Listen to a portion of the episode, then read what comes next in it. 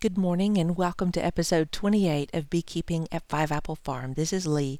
I'm so glad you've joined me today. I wanted to give you guys an update on the EFB issue that I had in my yard earlier.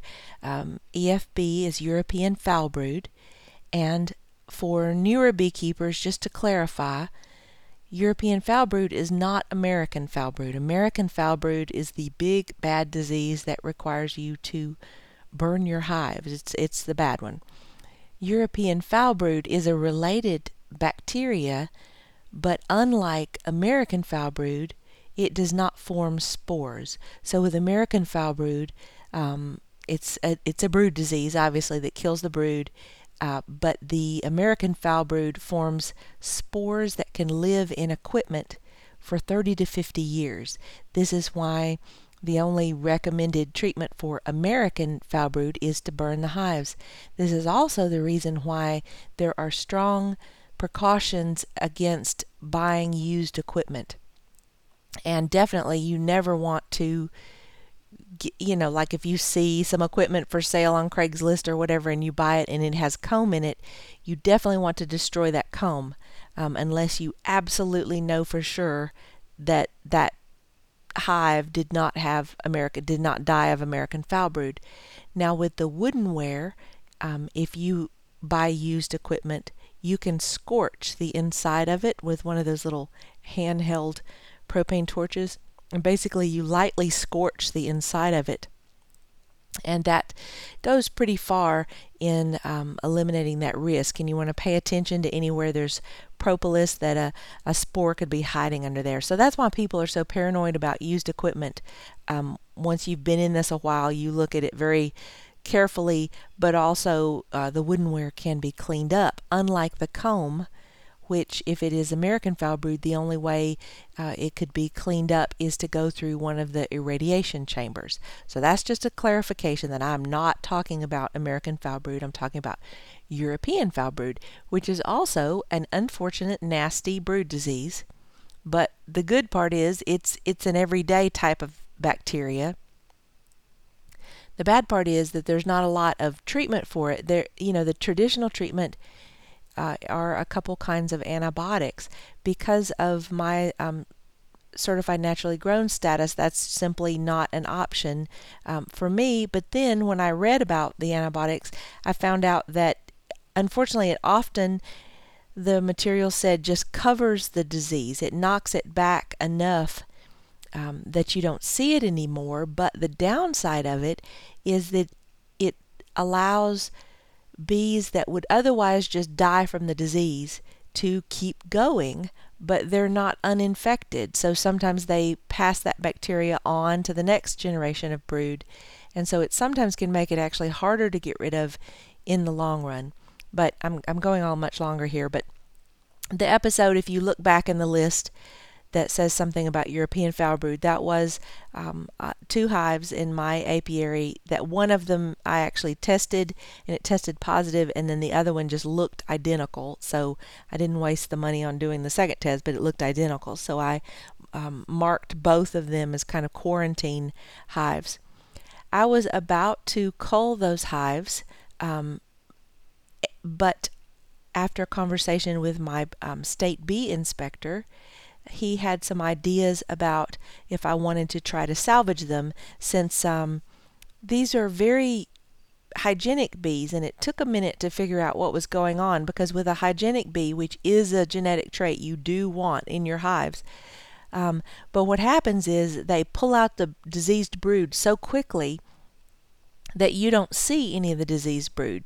And that's the way you can be alert that something's going on. If you see little melted larvae in the bottom of the cells, they kind of just look like a darker yellowish melted gross kind of little snot in the in the cell and that should really alert you that something is wrong um, but the catch with hygienic bees is that the first thing you see is just a shotgun brood pattern. And that is when you, this is all capped brood, but you see a frame that should be capped brood. And but there's only a capped brood here and there and here and there and here and there, and there's empty cells in between. Now, there's other times that this can happen, so it gets a little bit tricky because maybe that brood is hatching out healthily and they're backfilling that uh, brood nest to turn it into a honey frame. But if they're just empty, um, or if there's a frame that has a lot of different aged larvae, like you see eggs, you see you know white open larvae, you see capped brood, all on the same frame. Again, there's multiple times you can see that. For example, if you have like a little colony that has run out of space, this happens with nucleus colonies. Um, then what's happened what they don't have enough the queen doesn't have enough space to lay. So the moment a capped brood hatches out she goes back and puts an egg in that frame. And in that case it's not an indication of disease it's an indication that she needs more room. Um, so as with everything in beekeeping, nothing is black and white simple as it seems. Um, beginners, just to encourage you, things get so much easier after you've been doing this about four or five years. Now, it doesn't get effortless. Don't be don't kid yourself. You're always going to have to put your back into beekeeping if you want to be a good beekeeper and have good, healthy bees. But it does get easier. By year five, if you're really regular on looking at your bees and doing what they need and um, assessing them regularly, then you're going to have a lot of knowledge that you didn't have before. And so then it's not a surprise every time you open up the hive. But that said, you can be in it almost 10 years, like me, nine years, and open up the hive and go, whoa, what is going on here? Which is what I did with the shotgun brood pattern. Um, after a little time, I ordered a European foul brood test, which my beekeeper said, "Don't do that again. Just talk to him, and he can he can give me the test." Um, but I ordered one, and it did come back positive. To my dismay, this is the first known brood disease I've ever seen in my yard. I've read since that it, it there are some beekeepers who feel like European foul brood is kind of making a comeback it was a pretty quiet, apparently, for many years. It was just something that might show up when the, the hive is under stress, in particular when there was no flow. And um, that the hive could be under stress. They might show a little sign of European foul brood, which is apparently the bacteria is just apparently out there in the environment. I want to find out exactly where. Is you know, it is it always associated with a, a beehive, or are there other places in the environment this bacteria can hang out? Um, but Usually, with a, a good, otherwise healthy colony, once the flow starts back, the European foul brood will resolve. I felt worried enough about my hive that I wanted to take stronger action. Um, again, because antibiotics were not on the table of options for me. If if I was felt pretty urgent that if I needed to get those hives out of there to destroy those hives, um, not the hives, but the the frames and the, the bees, that I would do so. But my bee inspector said there were a couple things I might try. One was to feed them, um, particularly with some Honey-B-Healthy in there, which is, uh, I don't know, just a little stimulant, a feeding stimulant that's natural um, oils. And the other thing, and this was the key, because I had already started feeding them when I wanted to start doing something about this um, once it was diagnosed. But he said to add uh, nurse bees or healthy capped brood from other hives. And this turned out to be the key to turn turning the hives around. So I guess, well, okay, um, I, I don't think I've said this. The good news is that one of the hives that had had had it and had looked really bad, actually the worst of the hives, the process that I went through was I shook the bees off the frames with the idea that the bacteria is in the comb and on the frames. So I shook the bees onto fresh drawn comb um, that I had in reserve and also, you know, took away all that brood that was uh, diseased and took away the um, frames that had food frames on them because apparently the bacteria contaminates the brood food again, I've got to look up and figure out is that the nectar or is that the pollen or both. But anyway, I got rid of all the frames, everything on the frame, shook the bees onto clean, empty frames, put um, empty drawn comb frames, and then put fresh um, nectar frames from other healthy hives honey frames, and pollen frames from other healthy hives. Just give them a total fresh start.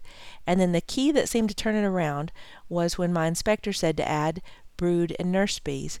Because what happens with the brood disease is as as the um, rate of healthy brood hatching out, uh, uh, emerging, I should say, from capped cells, as that decreases, then the nurse bees that are feeding the larva, they're getting older and older. And they're also, the nurse bees are the ones that clean out the cells that have any diseased larva in it. So what happens is the nurse bees get infected with the bacteria and then they turn around, they're also the bees that are feeding the new larva, so they're passing that bacteria on. The sign of um, one sign in hindsight that I know now is er, your open capped brood, the little larva, white larva stage, they should be bright, shining white. I mean, bright white. If you ever see off color, like kind of beige, or my first sign in hindsight was that the royal jelly in the little tiny um, larva cells, it was slightly yellow. Now at that point, the larva still looked bright white and healthy, but there was it was like a dollop of yellow food coloring in the brood food. And in hindsight, that will be the sign I will watch out for that, that there's a problem because that is the diseased food being fed to the brood. So, to make the short story very long, um, I added uh, many frames of, like several frames, of healthy capped brood from other hives that was on the verge of emerging because those would give this big influx of healthy nurse bees to kind of break that cycle of diseased nurse bees who are getting older and older feeding um, larvae. And that seemed to do the trick because they the hive the two hives got their feet under them they started looking good. I would look at the uh, brood frames. There was big swaths of healthy uh, capped brood. Did not have any sign of shotgun brood. The open brood was all white. One of them rebounded so strongly that I almost had a swarm because they came back so fast and um and and and oh by the way I I requeened both of these immediately. That was like my first step. First step was to requeen. Second step was to feed which kind of happened at the same time. Um, let me back up. The very first step was to requeen or, or take the old queen out I should say. I culled the old queen then I shook all the bees onto new comb. Then I requeened. Then I fed some. And finally, the thing that t- turned the corner was I added many frames of new capped brood from other healthy hives. So, one of those hives looks phenomenal. You would never know that anything had been wrong with it. The other one um, has not been so uh, gangbusters. I mean, they're they look good. They're, the brood is white. Um, there's no sign of any yellow, beige, anything in the brood. Um, the pattern is good, but they just haven't grown as quickly. So I still have them flagged to keep a close eye on. I mean, actually, I have them both flagged because I've been trying to be very, very careful about any type of, um, like when I, I clean my hive tool with the diluted bleach spray, I actually stick the hive tool down in the smoker to uh, sear off any wax or propolis that's gotten um, on it before I use it on any other hive. Uh, just a lot of infection control um, precautions for those. So that's the good news. The happy news is um, like I said, one hive, gangbusters, other hive, good. Uh, still keeping an eye on both of those. Thank goodness I have not seen any sign of it in any other hives. Of course, I am nervous because it's about to be dearth time. The flow is pretty much ending. The sourwood flow is ending here in the mountains. Um, I'm in the highlands, so it has already ended in, uh, I hear, in my surrounding neighborhoods that are at um, lower elevations, but we still have some going on. And we there's still white pollen and orange pollen coming in, and I'm not quite clear what the orange pollen is because usually I associate that with aster, but that it's too early for aster blooms in like late September, October. Um, so I'm not sure about what that orange pollen is, but they've got it coming in. And on the subject of pollen, I'm totally not sh- following my show notes. I actually had show notes to read you, and already I'm wildly um, down another rabbit hole. But I think this is important. Um, in late summer, early fall, at least here in the southern Appalachians, we tend to have a pretty solid dearth. Um, the flow shuts off. If you have sourwood, it is ended. There are whatever wildflowers. Clover can become unpredictable because if it gets real dry, it doesn't produce a lot of nectar. If you're in a forested area, like I am, there's not a whole lot blooming until goldenrod. And uh, goldenrod, I'm, I see a little goldenrod starting um, out on the highway. I haven't seen it close to my house. Um, but goldenrod is tricky. It is both one of the most important um, late summer fall flows that we have. It is what they put up. It's the stuff that stinks. when the nectar's going in the hives, you can definitely smell it. It has a distinct odor. But it can be tricky because it can bloom beautifully. You can see absolute fields of goldenrod blooming around you. And some years it has nectar and some years it does not. Now, around here, goldenrod is what the beekeepers kind of rely on to stock up fall hives, um, particularly if you've taken a lot of honey off and then a lot of times around here people feed and then they're relying on goldenrod. I really try to make every effort to leave my bees enough honey to get through winter. I have learned to be cautious because I have well, I've learned the hard way that just because you see fields and fields of goldenrod doesn't mean it has anything in it. And um, so you want to, as fall progresses, you want to be keeping an eye, doing the little tilt test uh, on on your hives. Um, to see how heavy they are, if they're getting heavier. Even better to keep a close eye on your hives to make sure you still see nectar frames coming in any time that you're assuming there's a flow out there. So um, that's something to keep a close eye on that it can look like they have something but they don't necessarily they aren't necessarily bringing in nectar but if you're feeling of your hives doing the tilt test regularly you can tell if they're not gaining weight or even losing weight and better yet if you're looking around in there you can tell when the flow stops because you'll stop seeing those glistening, wet um, nectar frames. Now, the catch about this, if you, particularly beginners, if this is your first year, okay, so you've had this great summer flow, you might have eased up on feeding your new um, package, and they're drawing out comb, they're getting really getting it full, um, and the, you had summer so, so much summer flow that you you've stopped feeding.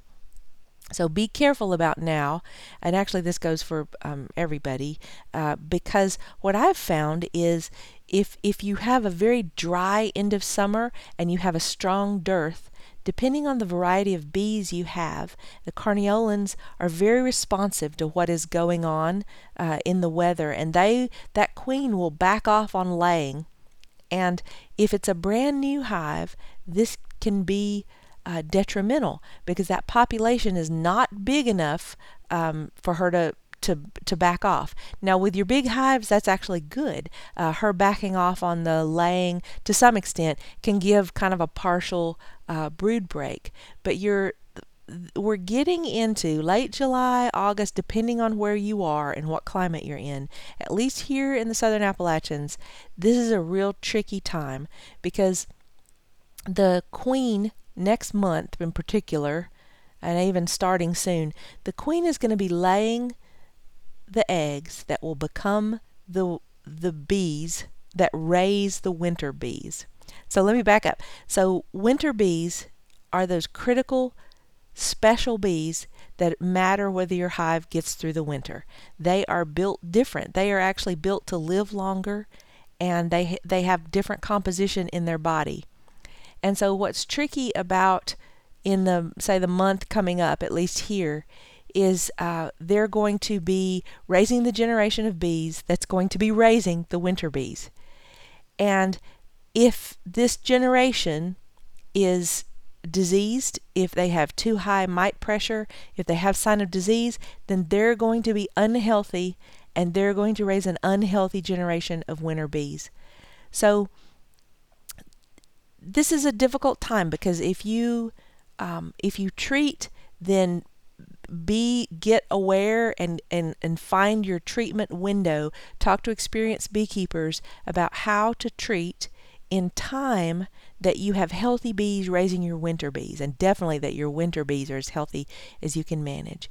If you use non chemical, um, what I'm going to call treatments here, and that would be brood breaks and other uh, drone culling, this type thing, you just need to get really aware, in my opinion, and keep a close eye on your hives to find out who is handling their mite pressure, who can handle it, who still has good looking brood patterns, who still has low mite counts. Um, because those are going to be, you know, those bees. You're you're starting to make mental notes on who are your best hives uh, going into winter. Because hopefully, if they come out of winter, those are going to be your breeder hives for next year. But this year, you have to keep an eye because if a if a hive starts faltering, if they start having problems about now, then it is very unlikely they will make it through winter.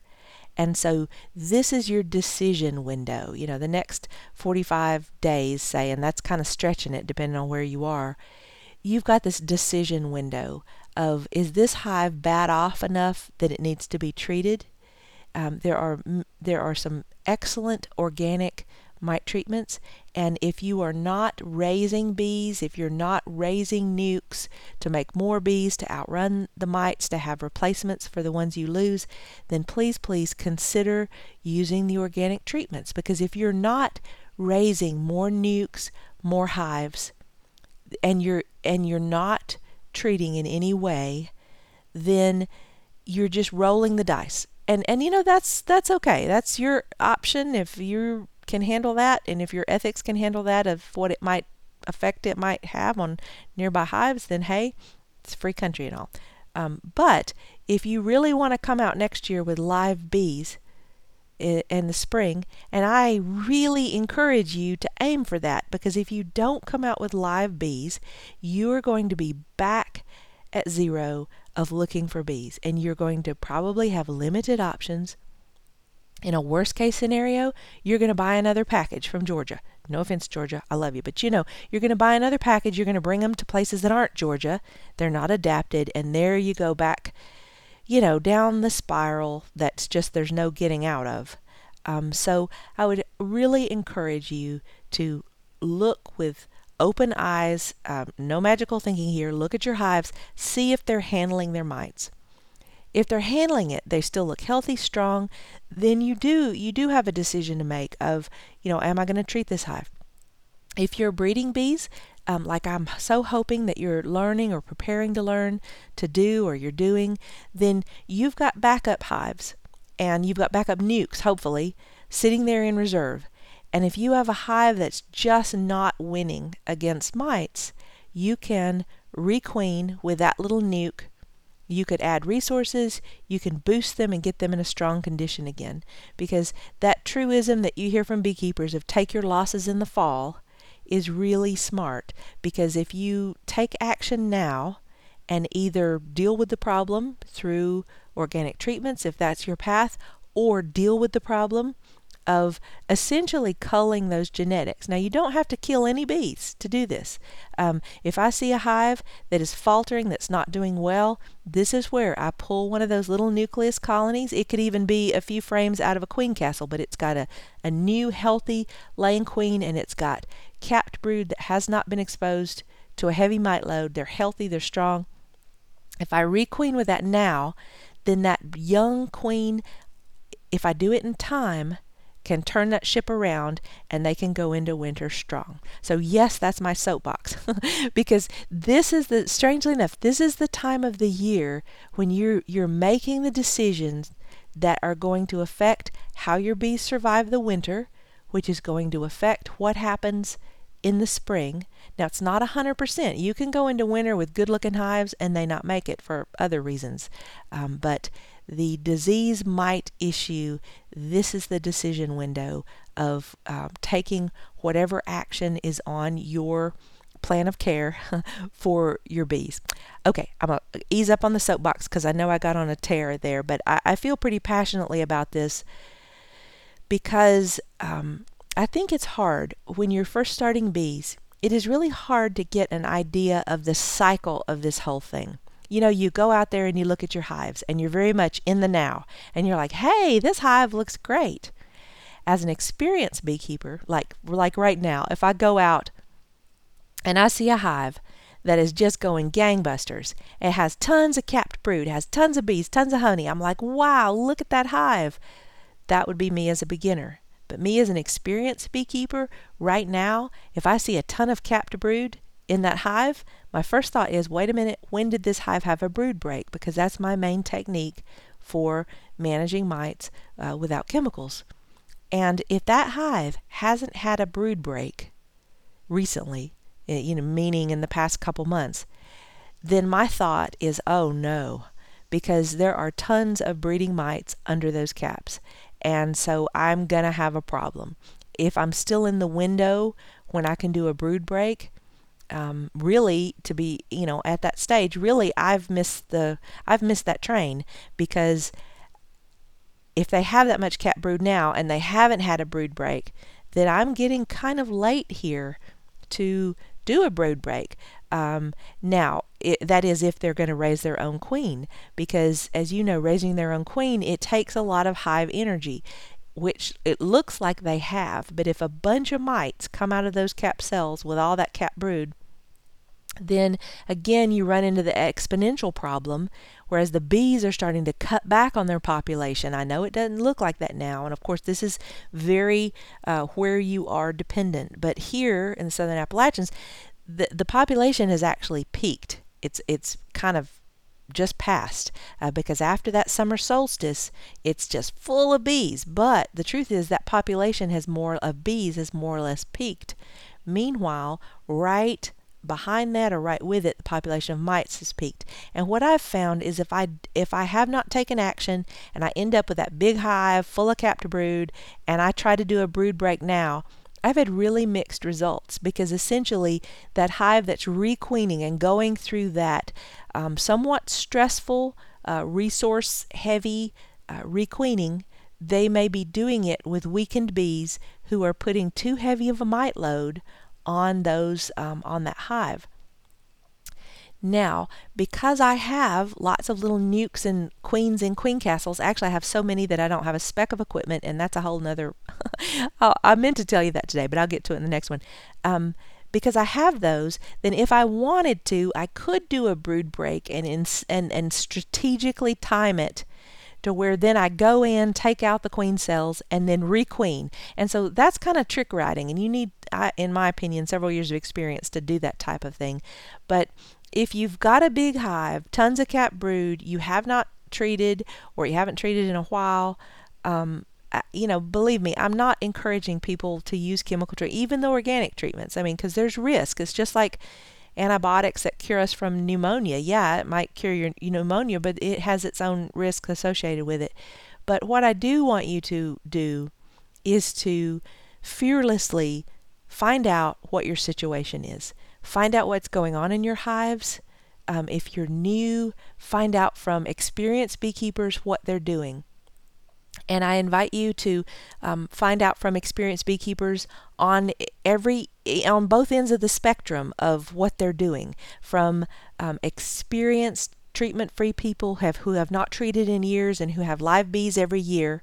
Those are important aspects because there's a lot of quote unquote treatment free beekeepers, and if you ask them, they pretty much have to nearly start over every year. And in my opinion, that's not really successful uh, in terms of a sustainable bee yard. Um, and if you're not having a sustainable bee yard and having survivors that you can breed from, then in my opinion, you're not really furthering the cause of chemical free or treatment free bees. That's a whole nother issue. On the other hand, you'll have the people people who religiously treat with the hardcore chemicals.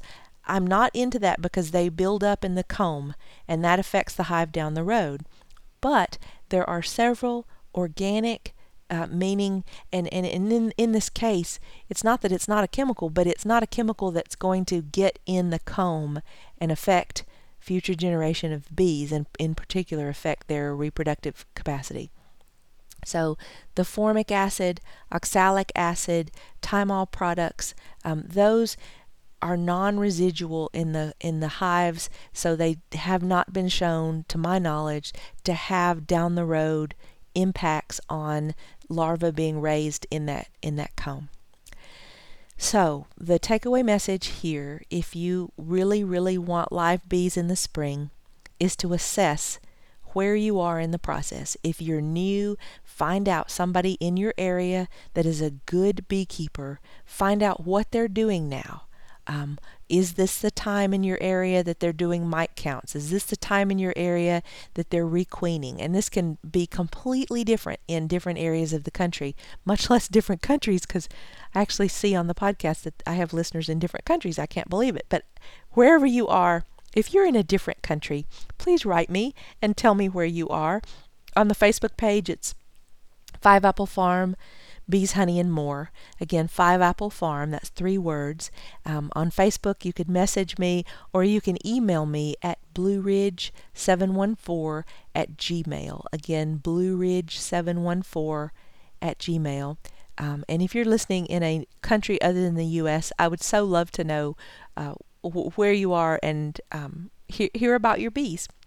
Okay, so that was my, probably a, hopefully a more pleasant interlude than me worried about your beehives regarding mites because do, please don't fall into the trap of thinking that oh if I just do nothing and then um, you know then I'm I'm going to be helping bees be chemical free because you're really not not unless you have little hives in reserve um, extras uh, particularly small young hives to go through winter and come out with in the spring that's actually the topic that I'm going to be soapboxing in live person at um, my local Toe Cane beekeepers meeting this Tuesday night in Burnsville. If you're in Western North Carolina and you want to come, um, you're welcome to. Our club is actually raffling off an entire hive complete with bees. Now, to be a part of the raffle, you have to join our club, which is about 10 bucks, and then buy a raffle ticket, which is 5 bucks. And the the proceeds are going to benefit the educational projects of our uh, club. But um, if you don't need to win a hive, um, then I will be doing a podcast afterwards of what I covered. And to be honest, I'm sort of tweaking my content a little bit because I keep hearing from brand new beekeepers who, who want to win this hive that they're going to come. And so I think I'm going to go more toward a um, a beginner level in the sense uh, that I want to help people get mentally prepared for next year because so many of the queen rearing, nuke rearing things, at least here, uh, it's actually the window's kind of closing on that. In fact, it just depends on where you are about whether you know queens can still get successfully mated here in the high mountains at this point. It won't be long before my hives are starting to throw out their drones um, throw them outside so that they don't want to feed them anymore. And once those drones start getting thrown out, then if you have a new queen, she doesn't have anybody to mate with. Um, and of course, you know, in theory, they don't mate with bees from your own yard. But if your hives are throwing out the drones, then probably hives within the mating range may be doing the same. So this is the window's kind of closing here for making new queens. Be conscious of that. It's not to say you could, if you, you know, lose a hive to a swarm, um, it's not to say they won't requeen successfully, but you just have to keep an eye on them because it's a touchy time of the year.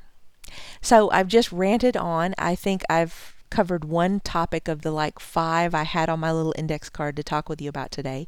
But um, I will try to do an early one because I do want to talk about some other seasonal things, the whole cycle of where we are, and in particular, uh, robbing prevention, because that's besides mites and um, the associated uh, viruses and diseases that they cause. The other, the biggest challenge this about this time of the season is related to the dearth, um, related to the cutoff of the nectar flow, and the associated robbing that can take place. And your little hives, your little nukes, if you're doing that, they are very vulnerable because they do not have the population to fend off um, robbers of the honeybee kind or robbers of the yellow jackets, wasps, other bees, you know, God knows what that's trying to get in there and get their honey. So um, start thinking about robbing prevention. Maybe do some Googling on robber screens and other robbing prevention techniques because once you have robbing, it's kind of a mess. And so it's all about preventing that from happening. And that's what I will start with next time. I'm making myself a big note because otherwise I'll forget. I will forget. And that's why I'll start next time is my tale of forgetfulness and what it got me this past week.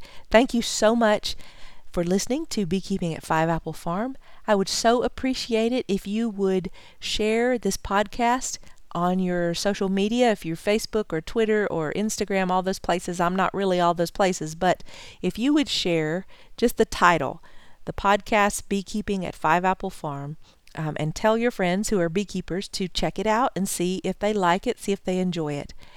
Um, sometimes on social media, if you share a link like directly to the podcast, like Facebook in particular, then they won't show it to as many people. That if you just, you know, post a picture of your hives and say, hey, I'm enjoying listening to this podcast, Beekeeping at Five Apple Farm, that will help people um, find it better. So thank you for that. I appreciate your help in getting the word out. And in the meantime, have a wonderful week. Stay cool.